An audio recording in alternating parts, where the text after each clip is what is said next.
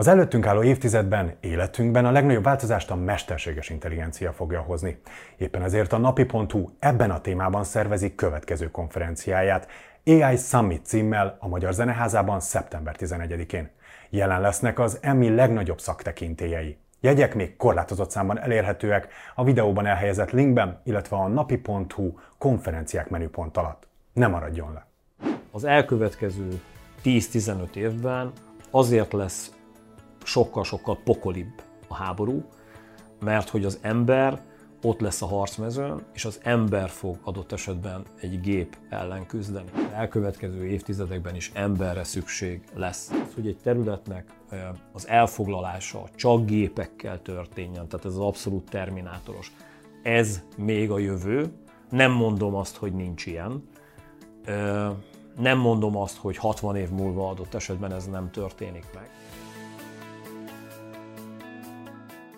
Kevesen tudnak róla, hogy a mesterséges intelligencia ugyanúgy jelen van, mielőtt megjelenik hétköznapi életünkben, az agráriumban, a versenyszférában és a háborúkban is. Ez utóbbiról fogunk most beszélgetni mai vendégemmel, Tarjányi Péterrel, aki elfogadta meghívásunkat, és itt van velünk a stúdióban.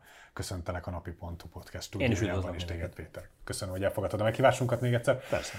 Igazából arról szeretnék veled beszélgetni. Szeptember 11-én lesz nekünk egy nagyobb konferenciánk, ahol AI Summit címmel fogunk beszélgetni a mesterséges intelligencia térhódításáról, és arról talán kevesebb szó esik, hogy a mesterséges intelligencia 2023-ban mennyire tudja befolyásolni a háborúk, nyilván akár az orosz-ukrán háború, mint ami a legnagyobb fókuszt kapja már most az elmúlt másfél évben, de hogy ugye egyáltalán a harcászat és a, és a, és a, had, a hadipar területén. Kezdjük onnan, hogy konkrétan a mesterséges intelligencia jelen van-e például az orosz-ukrán háború frontvonalán jelenleg? Biztosan igen. Tehát én ezt ketté bontanám. Egyrészt a, a konkrét harci cselekményekben is abszolút jelen van a mesterséges intelligencia, de a harci cselekményektől függetlenül van egy teljesen más a hadsereghez szervesen hozzátartozó terület, ez pedig nem más, mint a hírszerzés területe.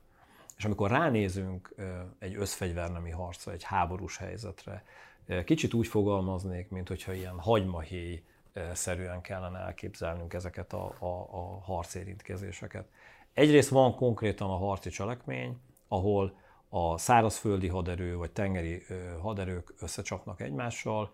Ebben is abszolút jelen van, például a tűzvezető rendszereknek a mesterséges intelligenciával döntési szempontból megtámogatott olyan támogató része, amiben arra fókuszáltak elsősorban, hogy a mesterséges intelligencián keresztül a célkiválasztást, illetve a döntési mechanizmusok gyorsaságát lehessen hihetetlen módon felpörgetni.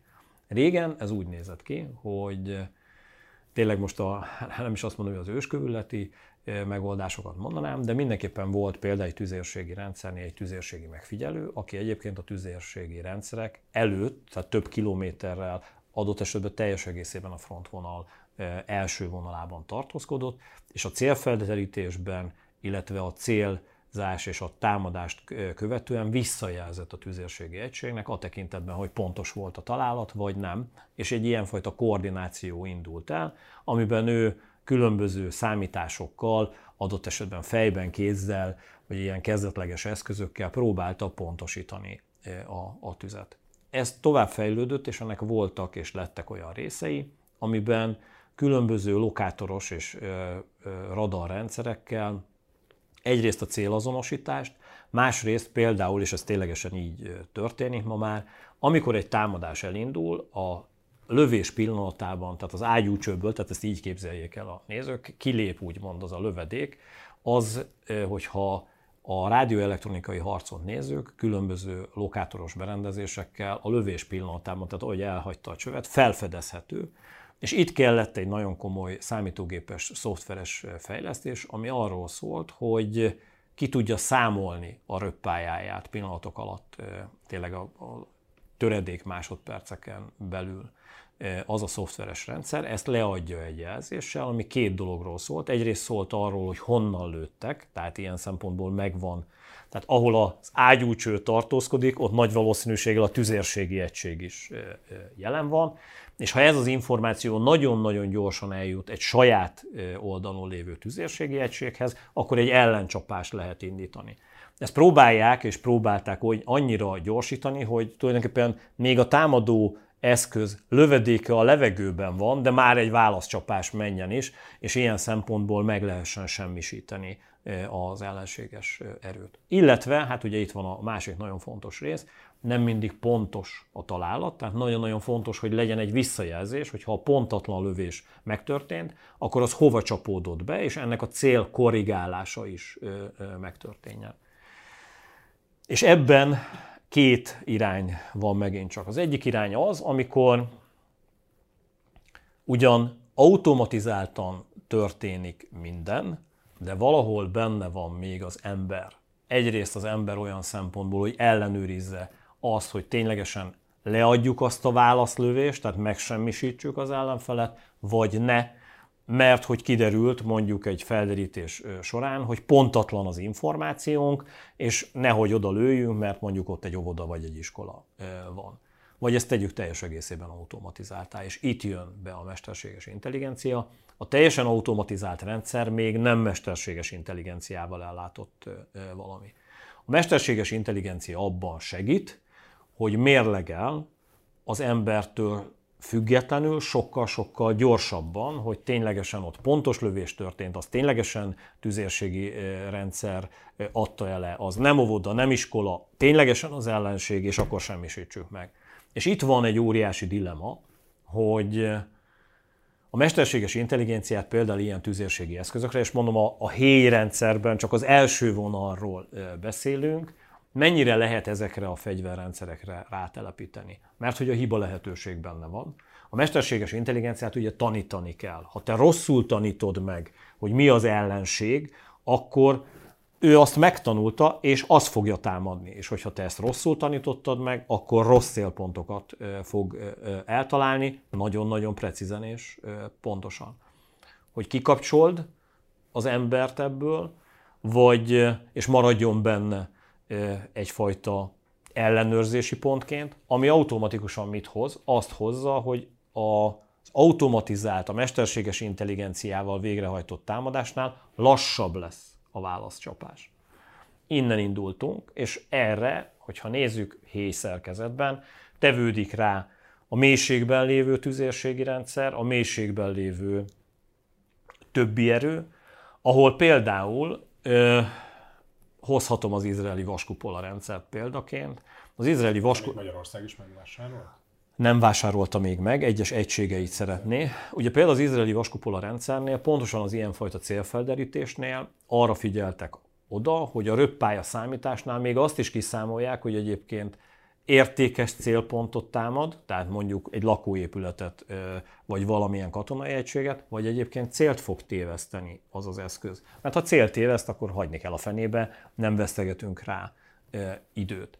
Vagy, mondom a másik katonai eszközrendszert, ami egyébként Ukrajnában megint csak működik, hogy bizonyos helyzetekben nem kell a legnagyobb erővel oda csapni. Egyszerűen azért, mert lelepleződik, amivel oda csaptunk, és nyilván orosz oldalon is vannak ilyen célfelderítő eszközök, és szükséges, erre is van egyébként egy ukrán fejlesztés, amiben a területen lévő tüzérségi parancsnokok egy szoftveres alkalmazást használnak, itt még mindig van egy emberi beavatkozásra lehetőség, ahol a cél kiválasztása után, és amikor beérkeznek az információk, a szoftver javaslatokat tesz arra, hogy egyébként azon a területen lévő ukrán tüzérségi eszközök közül melyik tüzérségi eszközzel legyen a válaszcsapás. És itt az ember választ. Itt megint csak időt veszítünk emiatt, hiszen az embernek fel kell dolgoznia, meg kell nézned. Igen, van a területen 22 ilyen és ilyen tüzérségi egységem.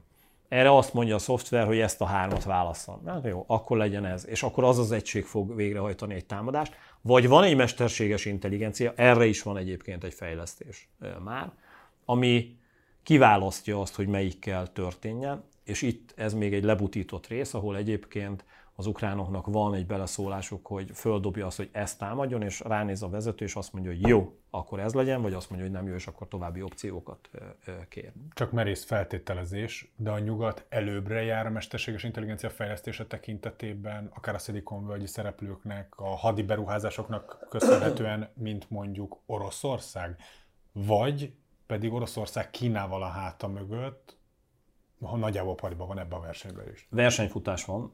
Azt gondolom, hogy az automatizált rendszerek tekintetében a nyugat előrébb jár. A mesterséges, tehát vegyük végig félautomata rendszerek, automatizált rendszerek és mesterséges intelligenciával ellátott automatizált rendszerek. A három között óriási különbség van. A mesterséges intelligenciával ellátott automatizált rendszerekben mind a két fél ugyanott tart nagyjából. Az automatizált rendszerek tekintetében van előrébb a nyugat. És nem úgy értem ez alatt, hogy tudásban, hanem rendszeresítésben. Hadd mondjak egy konkrét példát erre megint csak. Az, amit előbb elmondtam, tüzérségi rendszerek tekintetében az Egyesült Államok haditengerészeténél olyan tüzérségi rendszer működik most már, felügyeleti rendszer megközelítőleg 10-15 éve, ami az automatizált tüzelést lehetővé teszi. Magyarán ott egyébként nagyon érdekes, hogy három szint. Mind a három szint működik az, az amerikai hadihajókon. Az első szint az az, amikor mindent ember csinál. Ezt úgy képzeld el, hogy történik egy támadás mondjuk a hadihajó ellen, ezt észlelik, és az operátornak a lokátor ernyőjén, radar ernyőjén fölbukkan a célpont. Ezzel kapcsolatban jelzést ad a vezetőnek, aki mellette ül mondjuk két méterre, aki végignézi, igen, azonosítja, hogy ez tényleg támadás. A támadáshoz kapcsolódóan röppálya számításokat, ezeket mind-mind számítógép végzi, egy másik operátor ezt kiszámolja. Kiválasztják azt, hogy akkor erre milyen ellencsat. Közben közeledik a támadó eszköz melyik fegyverrendszer egy távolsági, nagy távolságból képes, megsemmisítésre képes eszköz, egy közepes, vagy közvetlenül a hadihajó környezetébe lévő gépágyú rendszer hajtja végre a védelmet. Tehát, hogy közelengedik, vagy, vagy nem ezt az eszközt. Akár hiszed, akár nem, annak ellenére, hogy emberek döntenek, ezt be lehet annyira gyakorolni, hogy, hogy egyébként itt nem percekről beszélünk, hanem 10-12 másodpercen belül eldől a katonai egység oldaláról, hogy milyen válaszcsapás legyen, és indul is a válaszcsapás. Van a félautomatizált rendszer, amikor a, az egész rendszer át van kapcsolva arra a detektálási oldalról, hogy fölméri a számítógépes rendszer, és jelzi azt, hogy támadás történt, automatikusan kiválasztja, hogy akkor erre hogyan legyen a röppálya módosítás, és automatikusan földobja azt, hogy egyébként mi történjen, milyen legyen a válaszcsapás, viszont ott van az emberi tényező, hogy ezt mind-mind földobja a vezető monitorára, és ő eldönti, hogy akkor legyen támadás, ne legyen támadás, távoli eszközzel semmisítsék meg, vagy közeli, vagy közepes elhárító eszközzel, és akkor beavatkozik. És van a teljesen automatizált rendszer, amikor ugyan az emberi tényező ott van, tehát nézik, hogy mit tesz, és bármikor közbe lehet avatkozni, de egyébként a tüzérségi rendszer ezt teljes egészében automatizáltan elvégzi. Ez még nem mesterséges intelligencia, de ezt a három szintet az Egyesült Államok haditengerészetének minden hadihajója tudja. Az orosz oldalon erre nem képesek, tehát ezt a három szintet nem hozzák. Vannak, és a kínai részen sem, tehát vannak olyan egységeik, ahol korszerűbb egységek, ahol ez a három szint megvan, de a félautomata, illetve a kézi rendszer működik elsősorban, ami még egyszer nem lebecsülendő, mert 10-12 másodpercen belül egy válaszcsapás úgy, hogy csak emberek dolgoznak, tehát nyilván számítógépek segítségével, de emberek dolgoznak, az is azért egy eléggé komoly reakció ide, idő.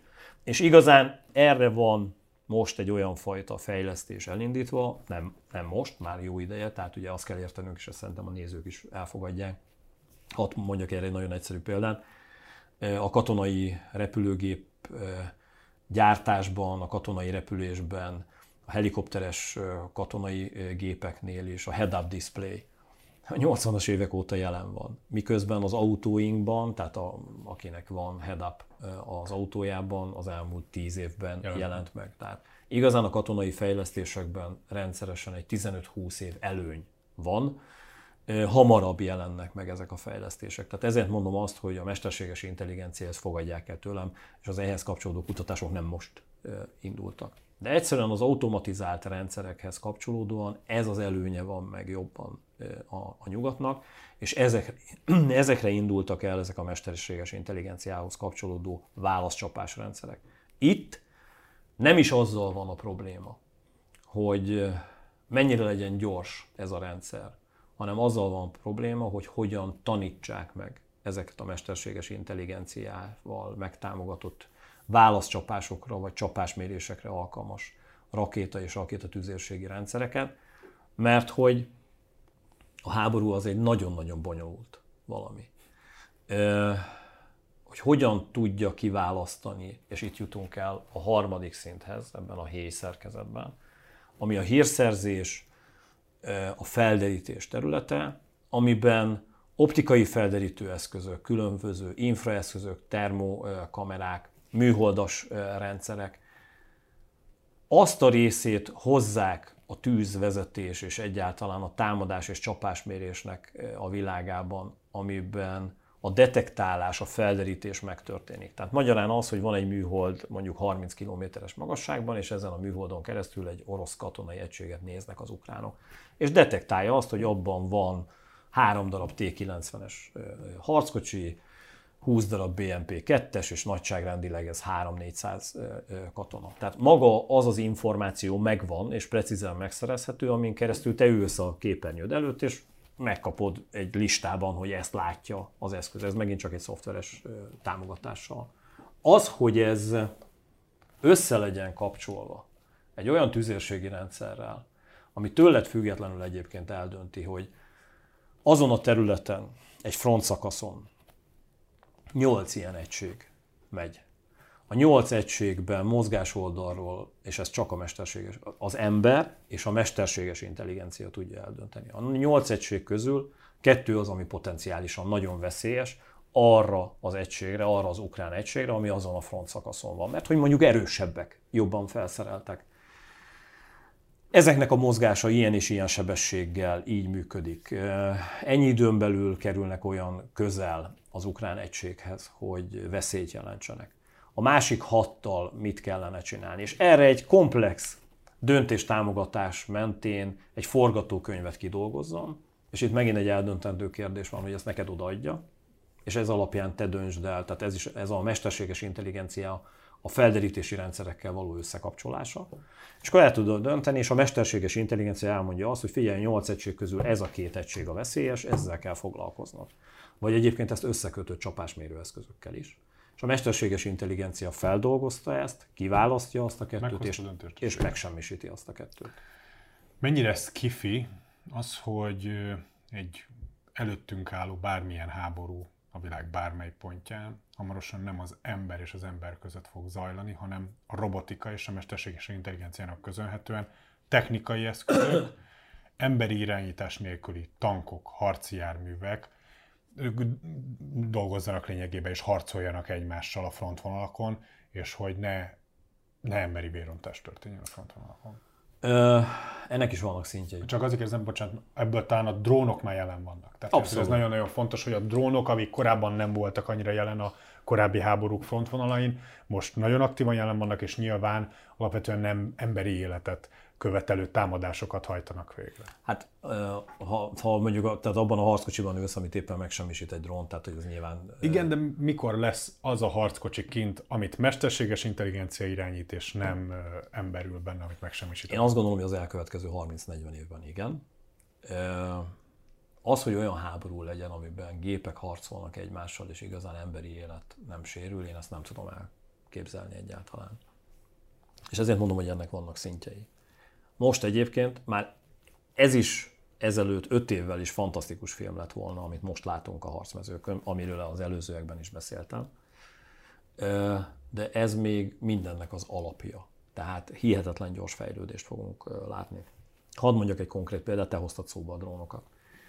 A drónok tekintetében ugye azt látjuk, hogy van egy fel, tehát a legalapvetőbb támadás, van egy felderítő drón a harcmezőn, vagy több felderítő drón a harcmezőn, ez a felderítő drón, drón lát valamit, Ez vagy fel van okosítva a szoftveres technológiával, amiben van különböző eszközfelismeréseken keresztül, tehát azonosítja, mint egy, mint egy arcfelismerő, tehát hogy annak a harcjárműnek a, a főbb kivehető részeit, és ennek kapcsán ugye jelzést ad, hogy ez egy ellenséges harckocsi, vagy milyen típusú harckocsi, és te tudsz dönteni. És ezzel kapcsolatban ráküldesz egy drónt, a drónt egy operátor irányítja.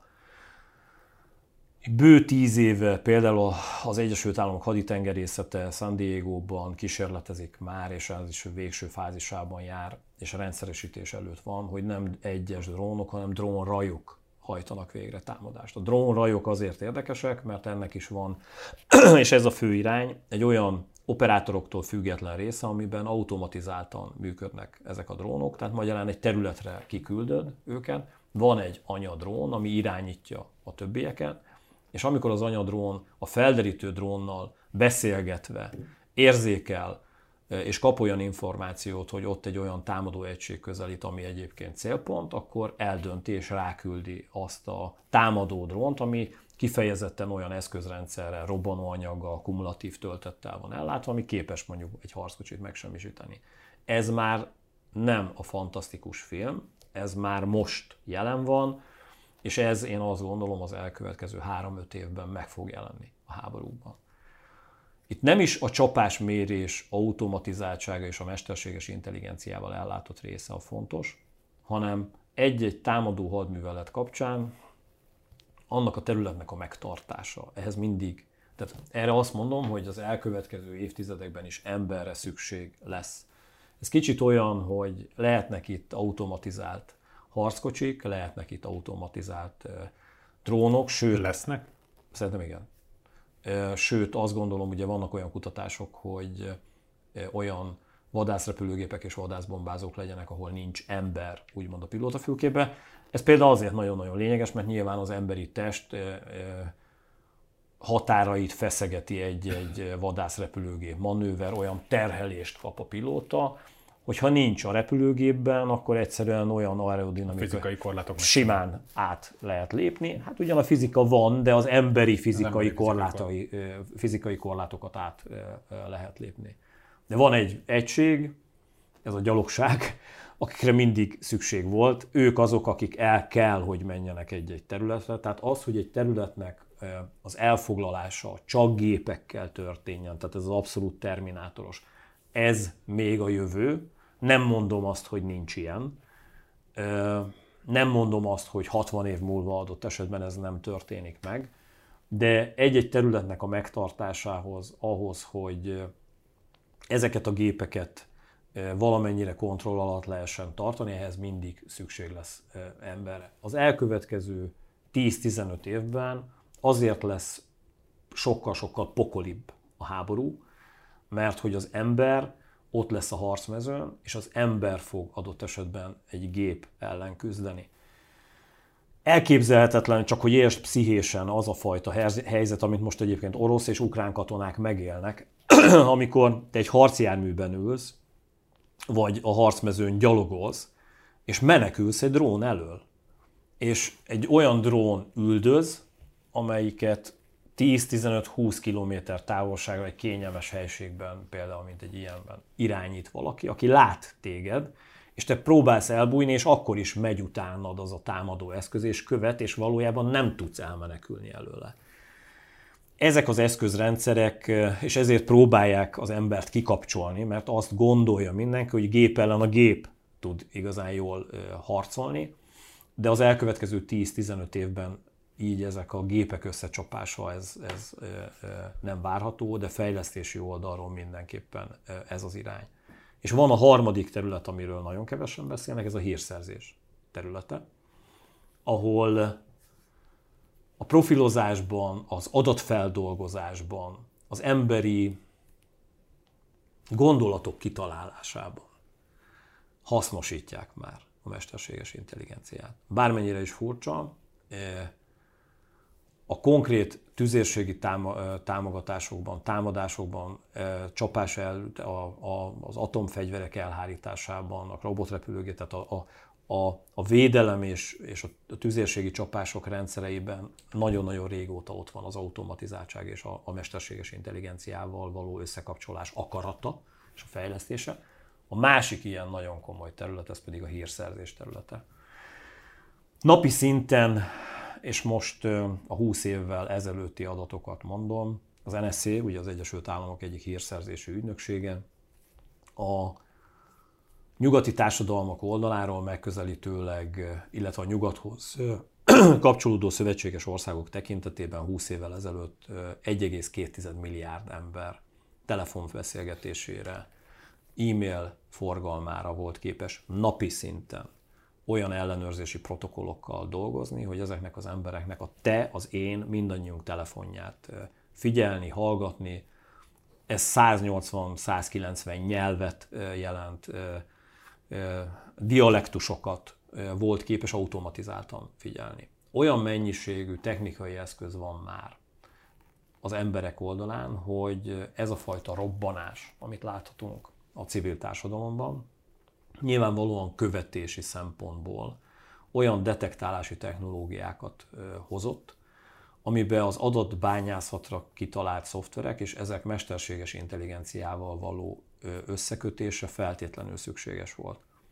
Nem tudjuk, de biztosan léteznek olyan hírszerzés támogató rendszerek, ahol megtanították különböző profilok mentén, hogy mi jellemző egy terroristára, mi az, amit figyelni szükséges bizonyos kommunikációkhoz kapcsolódóan, és hát ami nagyon lényeges, bizonyos társadalmi csoportokhoz kapcsolódóan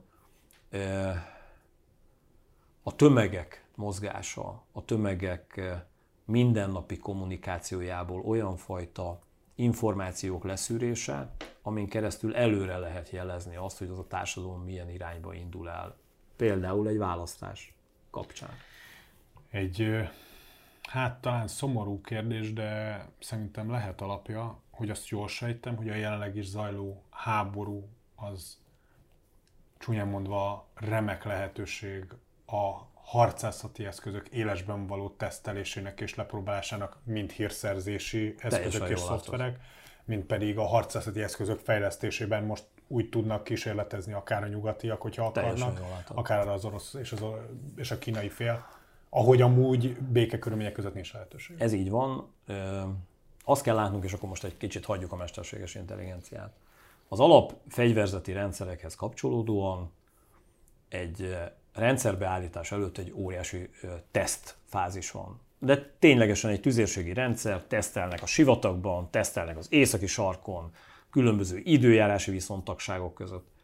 De ezt csűrhetjük, csavarhatjuk, a teszt körülmény, az teszt. Persze ezt próbálják. Steril. Igen, próbálják. igen és, és, és különböző szimulációkon keresztül úgy hozni, hogy, hogy az hasonlítson a való élethez. A háborút a háborúban lehet lepróbálni. És ezért van az, hogy ezeknek a fegyverrendszereknek egy része kiderül, hogy működik a háborúban, vagy nem működik. Azok a fegyverrendszerek, amelyek működnek, hihetetlen tapasztalati tudást hoznak. És egyébként most ne csak a katonai eszközök tekintetében, tehát ezt most a gyógyászatra is mondhatom. A vérzéscsillapítás, a, a különböző olyan helyzetekben történő harctéren lévő gyors diagnosztika. Ez nagyon-nagyon fontos, hogy az embereket soktalanítani, megmenteni lehessen. Ebben az elmúlt száz évben döbbenetes fejlődés sem ment át az orvostudomány és az egészségügy, és egyébként a háborúból rengeteg, tehát például az égési sebek kezeléséhez kapcsolódóan, ezt lehet, hogy ezt kevesen tudják, de annak az ellátási rendszere egyáltalán, hogy hogyan lehet égési sebeket gyorsan és jól gyógyítani. Ezt a háború hozta meg, és például azért, mert napalmot vetettek be Vietnámba, tehát hogy olyan pusztító fegyverek jelentek meg, amelyekhez kapcsolódóan az emberek sérülésén keresztül az ő ellátásukat is biztosítani kellett. Tehát a háború igenis arra ad jó lehetőséget, hogy ezeket a fegyver jó, tehát most idéző. Ja, abszolút, persze. Tehát, hogy, hogy tesztelni lehessen. És ezek a tesztek meg is történnek. Ezért borzasztó egyébként, két országot említettél, Kínát és az Amerikai Egyesült Államokat, és igen, mindkét ország árúszemekkel figyeli, hogy milyen eszközöket vetnek be, és abból mit lehet tanulni. Sőt, ugye ez is, például az Indexen is ugye többször írtatok róla, hogy, hogy nyílt titok, hogy ha egy harci eszköz zsákmányol bármelyik fél, például ugye Nagy-Britanniáról írtatok többször, és ez tényleg így történik, hogy három-négy napon belül az az eszköz, ami az, az ukrán sárban mondjuk elakadt, orosz eszköz, nagy-Britanniában megjelenik, és ott darabokra szedik, és elkezdik tanulmányozni. Ugyanezt megteszik egyébként az oroszok is.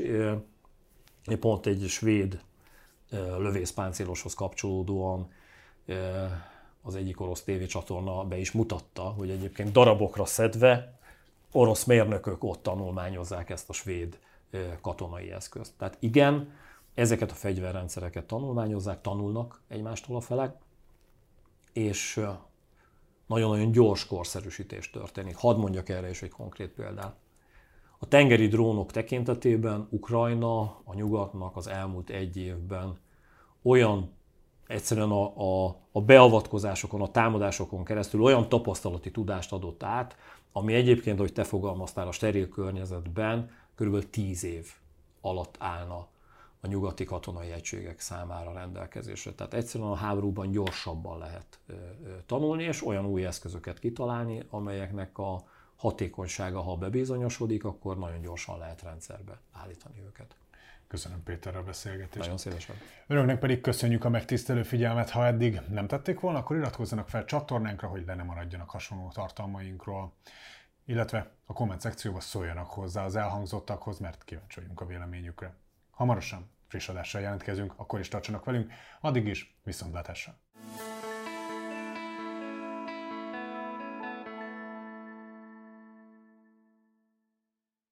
A műsor a Béton partnere.